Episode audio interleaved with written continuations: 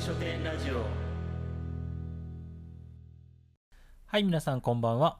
四国の古民家を拠点にする同志店のメンバー、店主岡山、写真家水本、映像作家幸喜が日々の活動を振り返ったり、日々思っていることを話すラジオです。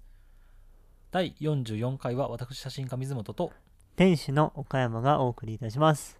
よろしくお願いします。ろしくお願いします。さあ、今回はですね、はいもう先に言ってしまうと、はい。あのー私の個展が近づいてきましてね、水本の。あ、そうですよね。そうなんですよ。なので、うん。過去の個展を振り返っていこうと思うのですが、はい。ね、岡山さんもついうん先日、ね個展が終わったわけですが、はいはいはいはい。準備とか含めていかがでした？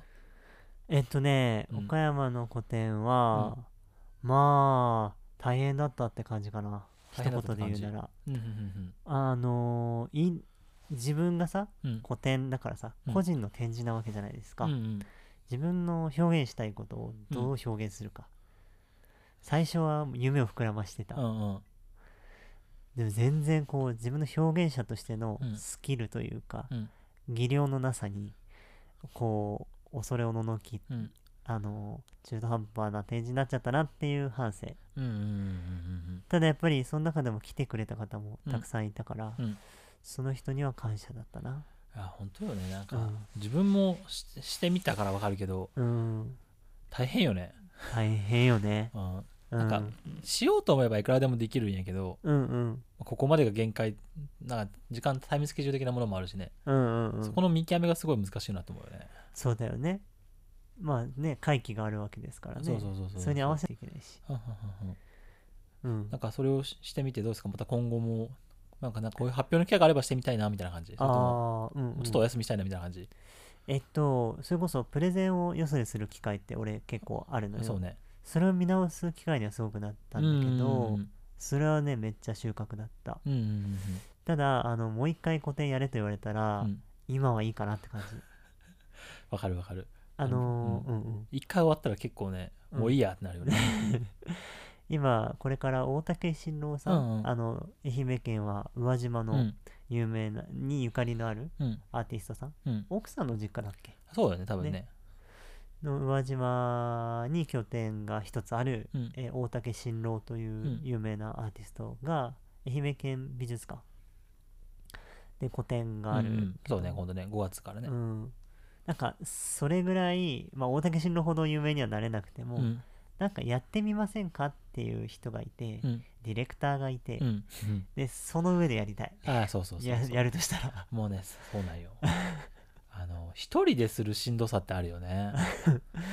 あのースケジュール管理、うんそうそうそだからお菓子金繰り？ううん。いろいろあるじゃん。そう。だから多分ね何人かでね、うん。するのが本当はいいなと思うよね。グループ展から始めるぐらいがうん。最初はいいかもしれないって僕も確かに思う、そうだよね。そうそうそうと言いつつも水本さん、そう、うん。個展は結構やってますそよね。うなんですよね。だから次が5回目になるんですけどおまあちょっとね岡山さんの記憶力チェックをしながらね ちょっと今回振り国展を振り返ってみようと思いますのでーはい。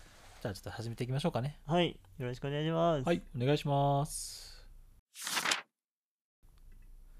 はい。ということでね4回うん。実はしてきたんですけど、はいはい。覚えてます？1回目、1回目はうん。覚えてますよ。覚えてますか？はい。あの土井書店のうん。2階うん。の小さい部屋で、うん。あのー高校の時の、うん。あのー部屋をイメージしてうん。なんかあのその子がうん。東京に行った時に撮った写真みたいなコンセプトでおうん。写真展というか、うん。もうなんか部屋作りっていうイメージだったけど俺の中で。お。してたよね。すごいですね。結構覚えてますね、覚えてるよ。個展の名前は何でしたか？えっとね3畳半の合ってます。3畳半は。なんか。はい正解はこちらです。今ツイッターでねちょっと岡山君に見せております。はいはい。あそっか、うん。3畳半の東京店。そうです、はい。あのコンセプトの話もねさっきしょったのがあっててうん。これですね。あの写真見てもらったら分かるんですが。うんうん。そう、えっと懐かしい、田舎暮らしでうん。東京に憧れる高校生っていうのをテーマにはいはい。僕の私物とか中学校高校の時好きだったものを飾ったというのがあったこのね企画ですね。それこそさうん。剣道の道着とかさ。あそうそうそうそうそうなんかジャージとかもねそう。あったよね。写真見てもらったらね思い出すと思うけどね。うん。当時僕は AKB とか好きだったからあー。AKB のやつを置いたりとかね。はいはいはい。そうそう。これは写真はちょうど僕がたまたまその彼女と東京にデートに行った時の写真をあえてあの写るんですで撮ってあそうそうそうそうプリントアアウトしたっていうあったね。そう。ある意味ある意味僕のその特別な撮影技術を見せたいってはなくそのコンセプトを見せたいみたいな感じな感じがしたね。うん。うん当時の僕も、まあまあ、別に東京に憧れたわけではないけど、はいはい。そうそう。なんかね誰しもがそんな気持ちがあるじゃないですか、多少は。うん、ちなみになんでこれを個展をやろうってなったきっかけとか？はね、えっと、これをしたのが2019年の8月そうやね。なんやけど、うん。まあ、書書店始めてまだ5ヶ月ぐらいの時か。そう。初めの年の夏やったなってすっげえう覚えてる。そうそうそう。うんんあの個人的にはもうなんか個展をしてみたいみたいな憧れがあって。うんうん。でもさすがに僕にそんなスキルも実力もないなと思ったし場所もないなと思ったけど、はいはい。なんか岡山君に相談したら「うんあ使っていいよ」みたいな。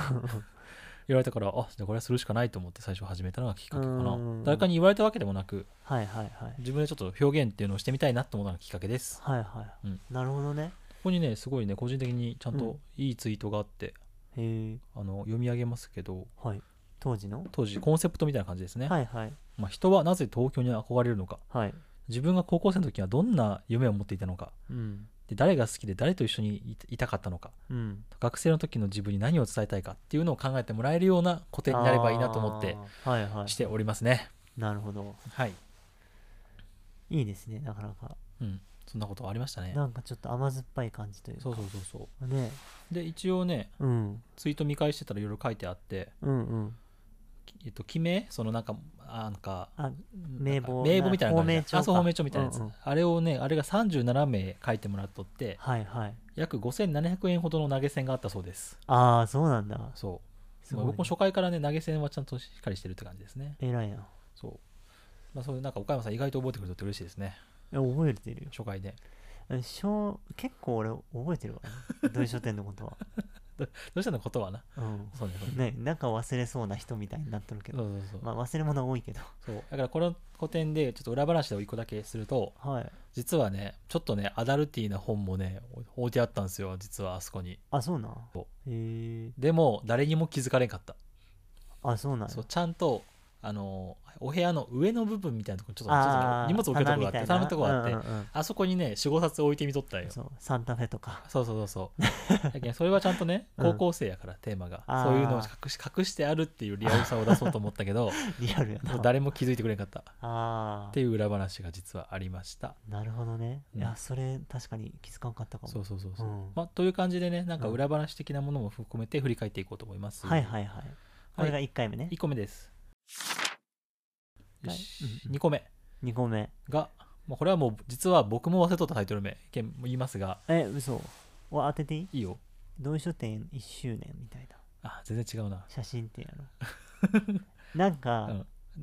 内容は覚えてる？うん、あの方針は合ってる。うん。テーマが名前がうん。写真のある日常 in 土井書店。あ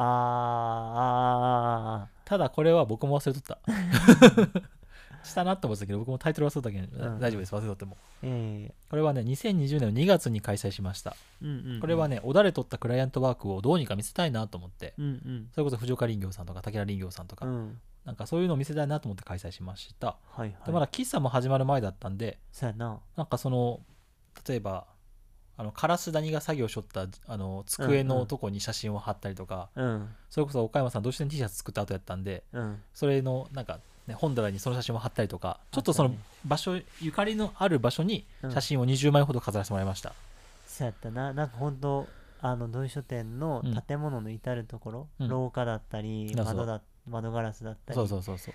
なんかキッチンのさ冷蔵庫のところにも貼ってあそうそうそうたよねそうそうそうそう。なんか本当にいろんなところでいろんな写真が飾ってあって、うん。だったよね。そう。まだね喫茶も始まる前だったけど結構自由にねさせてもらいましたね シェアハウス時代ね。そうシェアハウス時代。うん。なんかあれはなんかすごいうん。1年なるなっていうので思い立ってなんか動いてた印象がある。そうそうそうそうそう。すごいと突飛じゃなかった？そうあれはねツイッターを見返したんですけどうん。ああの岡山さんが寝よる間に決めましたみたいなこと書いてあって、うんうん。本当に突飛に決めたんやと思う。うん。なんか3人の LINE かなんかかな？2人の LINE か忘れたけど、うんうん。なんかやるわみたいなんで LINE が来たのは覚えてる、勝手にね始めさせてもらいました。まあ当時多分コロナのギリギリ前ぐらいやと思うな確か。あそうやな、うんそうやな。確かそうやったと思う、うん。コロナ始まりそうみたいなそうそうそうそう。ちょ時やなっとこれも写真ちょっと見ますか少しだけ。なんかね2月1日に歓迎会をしたのよね。うん。あの移住者が1月末に3人ぐらい来て。あそうそうそうそう。その時の写真が何枚も飾られてたり、うんそれこそねこの間ドラマ撮影の関係のうん。監督さんとのあそうよ。う覚えとるね。覚えてるよ。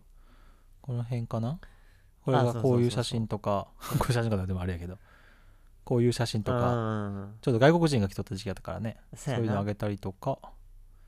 下の方にはこういう始めたうん5月の頃のね5月やな写真とか。うん。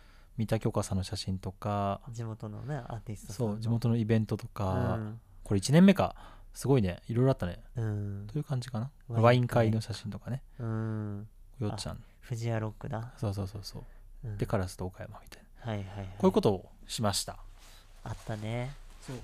で毎回僕の個展はなんか初挑戦になんかしようっていうのが心がけててうん。その時はねノートに写ノートっていうサービスがあるじゃないですか。ウェブサービスが。そう。あれに写真を共有して遠隔の人も見れるようにしたっていうのが今のの記事っていうのと当時あったあのポルカっていう投げ銭サービスがあって。ああったね。そう。10, 10万円までだっけ？あそうそうそうそう。あね。あのキャンプファイヤーのねサービスの一個でね。ああそうなんだ。ったんやけどそれでちょっとしてみてうん。あのちょっとお金8000円ぐらい集まったよねそれもね。あすごいじゃん。そうそういうことをしたりもしてみました。へえ。こんな感じです。なるほどね、うん。だからあれは本当にだから 3,、えー、3年前ぐらいか。うん。そうだよね。そう3年前か。怖いな、うん、3年以上前だよ。そう。なんかあれも実はね何枚かシークレットを用意しとって4枚ぐらいね。はいはい。あの全然同時に関係ない写真とかを貼っとったりとかね。おあー。風呂場のところに貼っとったりとかね。はいはいはいい。ろいろさせてもらったりもしました。うんという感じです。はいはいはい。これが2回目。そう、まあ、ここからちょっとボリュームが長いけんね。ちょっとね、あと2つ分は気合いちょってとはしょりながら気合を入れながらいこうと思います。で3回目。3回目です。はい。2021年2月から3月末まで開催しました。おはいタイトルは、これね あのうねん。それこそ前回の時の打ち合わせの時に教えてもらったからうんした。覚えてる。覚えてる？低飛行おさすがですね。はい。低飛行の低は、なんか漢字は？うん。なんなんか船系の艇だよね。船系の低ではないですね。船なんか船編じゃなかったっあけ？あ違いますね。違ったっけ？あの綴るっていう字です。ああ文章を綴るとかの糸辺に、はいはい。あのがそのまたそうそううんまたまたまたまたみたいな。っうんうんうん。ていうまあ造語ですこれも。あで飛行はあれか。うん。あとあと逃避行の飛行、だから飛ぶわけじゃない。あ逃げる方か。あそうそうそうそうそうそう。やけんそのダブルミーニングで一応させてもらっとった。綴って逃げるんだみたいな。そうそうそうそう。へー。だからあまさにいいこと言ってくれましたね、へー。まあこれはねうん。天神三市の2階でしてもらったんですけど、はいはい。あの2020年の10月頃に斉藤さんにそれこそうんうん、うん、あのご依頼を受けました、はいはいはい。まあなんか当時はねまあそうや。でまあ先にテーマを言うとうん。あのやっぱコロナっていうのもコロナっていうのがあってこの時期。うんうん。やっぱりなんかちょっと遠くに行きたいなみたいな気持ちが僕の中でもあったと思うんだけどね。そう。それをあのある意味逃避行というか逃避行の旅行みたいな感じ、ちょっと遠くにから松山松山の人が内子に行くぐらいのちょっとしたうんうん。あの逃避行をしようみたいなあ感じのテーマでさせてもらってはいはい。それにあの手紙っていうのを付属させて、うんうん。あの例えば愛する人とか、うんうん。お父さんお母さんとかに手紙を書いてそのまま逃避行しようみたいな感じの話でした。なんかうん。印象として残ってるのは、うん。写真があって、うん。その写真がモデルさんがいて、うんモデルさんの、まあ、連連作というかうんうん。その一人のモデルさんに対して何枚か写真があってそれが4つか5つ ,5 つぐらいだったかな、うん。うんあってそこにちょっと手紙がそれぞれ出したい人の手紙置いてあるみたいな、そうです。うん、8人か。あ8 8人分そう展示したしました。はいはいはい。でついでに言うとエエミフルでね2日間知り合いがちょっと展示しませんかって言われて、うんうんうん。展示させてもらって無料でね展示してもらったりとかもしたので、えーね。うん。そう結構させてもらったんやけど。うんうん。まあなんか当時はね自分の写真展っていうよりはうん。斉藤さんにお願いされて、うんうん。あの天神三さんの売り上げに貢献したいなっていう気持ちがすごい多くて、はいはいはい。せっかく僕に依頼くれたってことはね、うん。人が来るっていうのを期待されてると思うんやけど、うんうんうん。だからやっぱそういう思いが結構強かったんでうん。やっぱモデルさんも8名選んではいはい。20代の女性を選びました、はいはい。これ普段コンしとるじゃんあ天神さしっていう和紙工場に来ない人、そうそうそうそう、はいはい。だけどこれをしたらまずさ自分の写真が飾ってるイコール来るわけやん。はいはいはだけモデルさんを増やした理由はまずそこ、なるほどね。うん、若い女性に来てもらいたいな一人よりも8人おったら。そうそうそうそう、ね。そうそう。その関係者とかも含めたらそうなんよ。うんうん。毎回僕そういう思いで最近はしてるんですけど、うんうん。まあ、あとはね買った紙を使ってもらって手紙を書くっていうことでうんうんうん。紙を買ってもらえるかなっていうああなるほどね。狙いもあったりとかっていうのと、うん。まあ、手紙を書くことで写真だけじゃなくてモデルさんの心情までも理解できて楽しいかなと思ってそういうのを狙ってました、なんか写真展ってさうん、まあ俺あんま写真展行かないんだけど、うん。普通そういうのしないよね。最初にねだいたい説、あのー大まかな説明が長い文章であってあとは説明なしみたいな感じ、が多い。写真とタイトルぐらいでそうそうそうそう、うん。っていうのが多いからなんか僕はそこはさあの愛読もそうやけど結構意識してるとこかな。意識したのがうんやっぱりあの和紙に印刷したっていうのがかなり好評だったなと思って、はいはいはいはい。あのそれねたまたま直前に野村はいはい。そのシーバースさんがおるとこね。線化紙そう。あー戦火紙のに写真を印刷してるっていうのを見て、あいいなと思って参考にしたっていう感じです。やってたね。しょったよのー地域おこし協力隊で、うんうん。愛媛県の西予市、うん。野村町にいる方が、うん。商店街のうん。レトロ写真を、そ空き家をバーッと使って、うん。ごどれぐらい結構あったよ。100そうそうそうそう。枚いくかいかんかぐらいのうん。写真をなんか飾ってたよね、そうそうそうそれが線化紙っていう和紙にうん。プリントしてたんだよな、そう。それを見ていいなと思って、はいはいはい、まあ言っちゃ悪いけどちょっとパクりました。確かにね。それは単純にうん。ちょっとプリントのねちょっと知識がなかったっていうのもあるんだけど、うんうん。なんかやっぱコロナ禍っていう時期もあって、うん。なんて言うんだろうあの完全完璧な自分である必要がないんだよみたいな感じのイメージ。なんかちょっとうん。和紙で印刷するとやっぱ写真せっかく綺麗に撮ってもちょっと荒が出るじゃん。和紙やけん。はいはいはいはい。なんかそれが逆に味になってちょっと不完全なとこが逆にいいんだよみたいなちょっと気を抜いていいんだよみたいなはいはいはい。のをちょっと伝えたくて和紙に印刷したっていうのもありました。えコロナその時ってどんな感じだったっけ？うんちょっと落ち着いたぐらいな気もするけどちょうど1年ぐらい経ったぐらいああそうかちょっとずつ盛り上がって下がったり盛り上がって下がったりしながらの多分途中。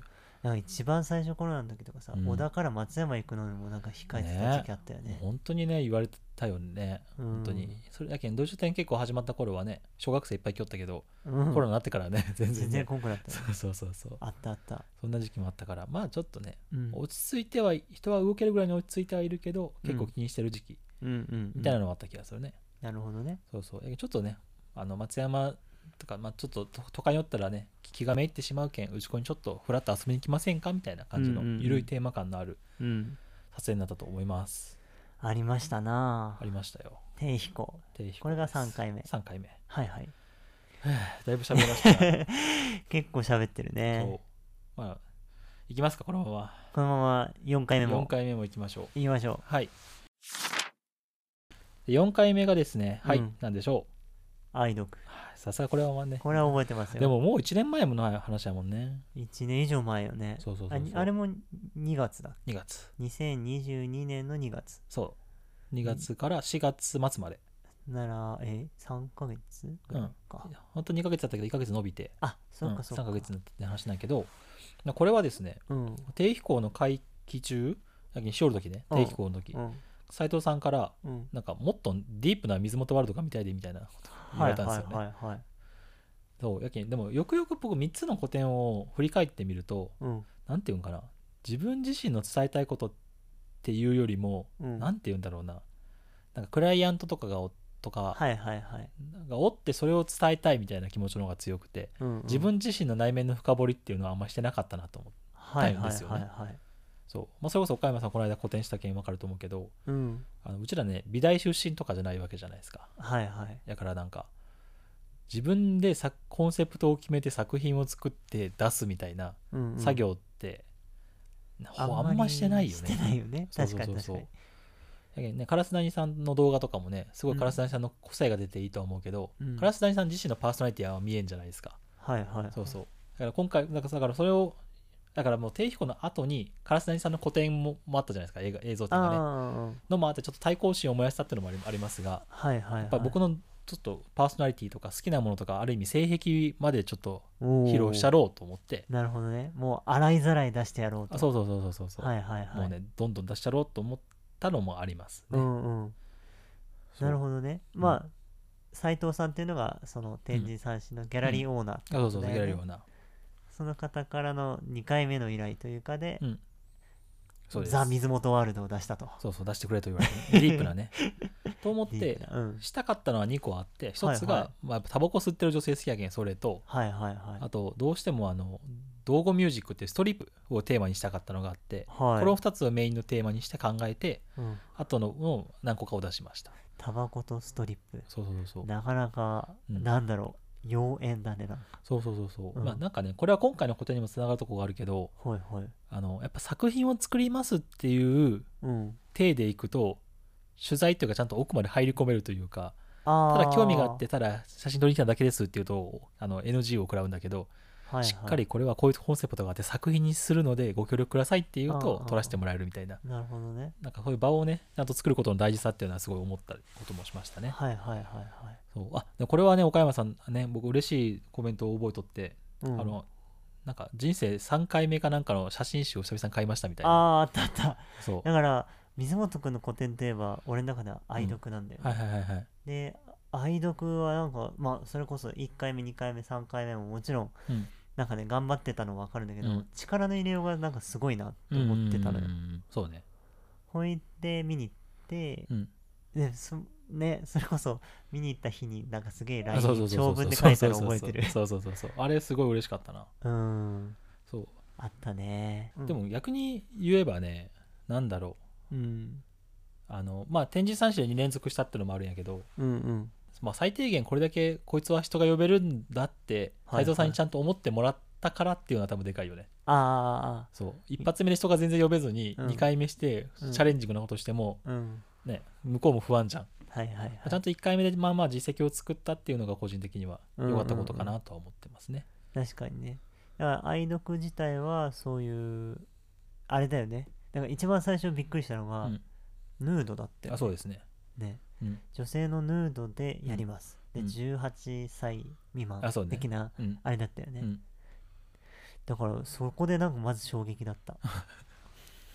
まあそうよね、うん、確かにね。自分も結構挑戦はしたなと思う。うん。なんか、え、そんなことしちゃっていいんですか？みたいな。そこからだし、え、うん。自分見に行って大丈夫かな？とか、はいはいはい。はいいろんな衝撃があったよ、あれは。まあねあのうん。場所の良さとかもあるしね、ほうほうほう。あのそれを求めてコント入れん場所だし2階だからその子供が勝手に上がったりとかしない場所じゃん、ああ、そうね。そうこれを例えば県美術館とかでかいところでしちゃうとどうしてもやっぱり入ってみ見ちゃううんうん。から選んで入れるっていう場所うんなので、あそこはすごい場所的な、ねうん。メリットもあるなと思った。攻めたね。そうそう攻めた。のもあるけどね、で結構なんかいろいろ取り組んでましたよね。うん、なんかちらっとさっき言った写真集も作ってたよね。そう。写。真集は100ページぐらいののを作った。結構分厚かったよね、あれ。分厚い。ね。自分でもびっくりする。あれどれぐらい時間かけたの？あれはでもね1ヶ月以上かかった気がする。写真集の制作に？うん。でもデザイナーさんに。作ってもらおうと思ったんだけど、うん。めちゃくちゃねちょっと金額間に合わんと思ったので、そう100ページだもんね。そう自分で作ろうってなってうんうん教えてはもらった、ああ、作りうん方とか。そう作り方を教えてもらって文字組みとか。そうそうそうそう。教えてもらって作ったのがでかいなうんうん。そうだから100ページぐうらい、ん。でまあライターさんの文章ねそれこそね、うんうん6人じゃあ4依頼したのは6人か合計うん。うんうんうん。に依頼して書いてもらったっていうのもなんか僕自身の多分意見、え N イコール1の意見よりもうん。やっぱ複数の人がそう思ってるんだよっていうのを伝えた方がうん伝わるかなと思ってライターさんうんに依頼したっていうのもありますね。なるほどね。なるほどね。あと意外と好評だったのが音声音声配信はいはい。いや、あれびっくりした。びっくりした。おおこうこうなるのかってだから、うん。その展示に対してそれぞれ QR コードがね。ついてて、うん。その解説を水本くんがしてくれるうん。ラジオが QR コード読めば聞けるみたいな。あそうそうそうそうそう。うん。あれはねその定期校の時にうんうん。そのその斉藤さんの奥さんはいはい。さんになんかやっぱ解説があると楽しかったみたいなことを言われてはいはいはいはい。やっぱりその現地でも解説聞けたらいいなってうんいうのと、うんあのたまたまその愛読をする直前ぐらいに東京の元アイドルの人がはい。玉美かなんかの人でうん。あの個展をしょったみたいでその時にそのスタンド FM っていうアプリを使って解説をしてるっていうのをうん。聞いてはいはい。これいいなパクっちゃろうと思ってはいはい。パクりました。ああ だから結構そういういいなと思ったものを取り入れていくのが上手だよねでも。そうそうそうそう、まあ、あった方がね面白いなと思って、うん。うん。まあ、あともう一個あったもう一個は今回挑戦したのがうん。あのー黒字にしちゃろうと思って。黒字そああ収益う、を、うん。はいはい。か過去3回は多分全部やっぱり自分の持ち出しのお金も多かったし。はいはい。やっぱどうしてもちょっと赤字になってしまったんだけどうん。愛読はね写真集売り上げとうん。それこそ投げ銭うんうん。のおかげでうん。多分黒字やと思ああうんすごいじゃん。う、うん、だけどそこはとりあえずうん黒字にしようっていう頭の中でか進めた。へえそれこそ結構大判のさ印刷とかもしてたのかなとそう思ったり、そうそうそう作品数もまあまあ多かったなと思ったり。大判もねあれ確か A0 か。A0、うんうんうん。結構でかかったよね、うん A0 で言ってたら A3 のうん、2倍が A2 A2 やろ。でその2倍が A1 A1 でその2倍よ。やけん。A3 のの16倍。8枚8倍か。分そうだね。A4 の16枚分そうっていう大きさのやつとかもあの知り合いに印刷をお願いしたらちょっとなんか若いクリエイターさんを応援したいけんちょっと安くするよって言ってあしてもらったりとかね。新居浜の人なんですけど。してもらったりしてああいうでかいサイズもつやっぱでかく印刷するとねうんいいよね。でも愛読っていうのがさあとうん。あれじゃない、うん。あの曲も作ってなかった？あそうそうそうそうあね。危ない危ない。そうだよね。そうそうそううん曲はねずっと憧れがあってうんでも曲のオーダーの仕方でわからんやんか確かにねそうでそういうのもすげえ勉強になっただからさ古典に曲がつくってまあないじゃん、そうそうそうそう。タイアップみたいなね。タイアップみたいな。そうそうそうそう。なんかそれこそドラマが作られて主題歌みたいなさ、うん。そんな感じだったじそうそうそうそうまさにね、うしかも途中の回帰の折り返し地点で公開したから、ゃん。うんうんうん。うんそう。まあそういう仕組みも作ったりしたかな。かなり斬新な古典だったなって印象あありがとうございいます、うん。そうね。僕もそうね。あでも、うん。うん。トトータルすると嬉しかったことが2点とりあえずあって。はいはい。一つはうん、まず低飛行の時、うん、あのこれをきっかけにそれこそ斉藤さんとか市毛さんがアートフィールド構想の話が始まったっていうのがまず一つ嬉しはいはい、はいい。ことかなと思って、うん。あ人がなんかとりあえずしたら呼べるんだっていうの分かってもらえたのが嬉しかった気がする、うんうんうんうん。まあそれプラスカラスなりの古典もあると思うけどうんうんうん。っていうのとうんそれこそ愛読の時うん。曲を作ったことによってうん。ねそれこそいっちゃんが活動を再開してうん。CD 作ってレコ発までしてくれたっていう。確かに確かに。そう。まあ1年ぐらいかかったけどね、うんうん。あれをしてくれたのがなんか嬉しかってこのきっかけになんか物事が動き出すっていう感覚がすごい嬉しかったと思います。ああ、そうだね、うん。確かにそう言われたらいろんなことが、なんだろう、派生したというか、うんうん。発展したというかな、そうそうそうそう。回だったよね。そうなんよ。だから、えっ、と、内子町の中でも、その、天神三市っていう和紙工場うん。の近くが伊香崎っていうとこなんだよね。うん。でそこでアートフィールド、うん。まあ、アートで盛り上げていくみたいな、うん。その構想が最近ね、うん。去年の暮れぐらいそうそうそうそうから盛り上がったんだよね。そうそのきっかけが元々は実は水本くんの個展だったみたいな。そうね僕と市毛さんのなんかラジオというか喋る時に斉藤さん聞き寄って、うんうんあ面白そうですねみたいな感じで始まったっていうのがあって、はいはいそ。れこそ今もね天神館新しくできたとこで、はい。新しいね展示が始まって、そうだよね。あれびっくりしたんやけど、うん。30万ぐらいの作品が売れてましたね。え、嘘。すごい。そうソールドって書いとって。へえと思って。へえ。そうそういう感じでやっぱなんかアートというかね、うん。こういう表現したことによって新たなものが生まれたなっていうのがすごい嬉しかったなと思ってます、へえ、すごいな。うん。という感じでなんかいい感じの時間になってきたんですがあマジか。ちょっと岡山さんにちょ今日の感想を教えてもらってもいいですか？そうだね。もうなんか、最初の1回目、2回目、3回目、4回目と重ねていくにつれて、うん本当にパワーアップしてるし、うん水元ワールドがね、どんどん広がってる感覚がすごくある。うんうんうんし、その特徴の一つが、割と多角的にメディアを使う。うんまあ、写真集っていんうんう紙媒体にしたり、うん FM っていうのにしたり、うんあとはその多角的っていう意味では他の人入れたり手紙を使ったりうん。ねですかなりなんかうん総合芸術じゃないけど、そうね。写真だけに頼らないというか、うん。本当古典なんだよ写真展じゃなくて古典、うん。うんそれがすごい面白いなっていう。そうそうそうそう。なんかこれも愛読をするときに結構考えたんやけどうん。なんだろう。オンリーワンで僕にしか表現できないものって写真ではないと思ったんよまずああなるほど。写真一本ってそうあ感じではない、と他にもいっぱい写真撮れる人でいっぱいおるじゃんうまい人ってなるほどね。なので僕らしいオンリーワンな展示をするには僕のうん。コミュニティをやっぱ生かすしかないかなと思って、はいはいはい。その中で文章が得意な人もおればねうん。ねモデルの人もおったりとかっていうのを多分組み合わせていくとうん。オンリーワンな展示ができるなと思った。はいはい、はい、っていうのがあって、うん。まあ、あともう一つはうん、マッコム人を増やすとお客さんが増えるという。ああなるほどね。そうそうそうそう。そういうことも考えながら。大切なことだよねそうそうそう。だからね、あの次回5回ね5回目の個展が始まりますが、はいはい。まあ、とにかく巻き込む人を増やしてますね。さて5回目の話も聞きたいです。願ったって叶わないなら。言わ言わせた感がすごいですが ということでね。うん第44回。とりあえず振り返りをまずは終わっていきますが、いかがでしたこれまででしょうか？ねの水本くんの個展を振り返ってまいりましたと、はい。で次回はねはい。早速5回目の個展の話をあ。しようと思います。なるほど。はい。はい。よし。ということで。楽しみだね。そうですね。うん。まあ来週の次回の火曜日4月25日はうん。コキさんの会45回のコキさんの会がありますまず。はいはい。で第46回4月28日の水元会がうん。ひなロマンスはいはい。お語っていこうと思いますので、5回目の個展。そうですね。うん。また次回をお楽しみに。はい。感想は個人 SNS やどうしてインスタインスタグラムまでお送りください。はい。それではいきますせせーの。ーの。さようさようななら。ら遊びに来てみんなも遊びに来てみんなも遊びに来て。みんなも遊びに来て。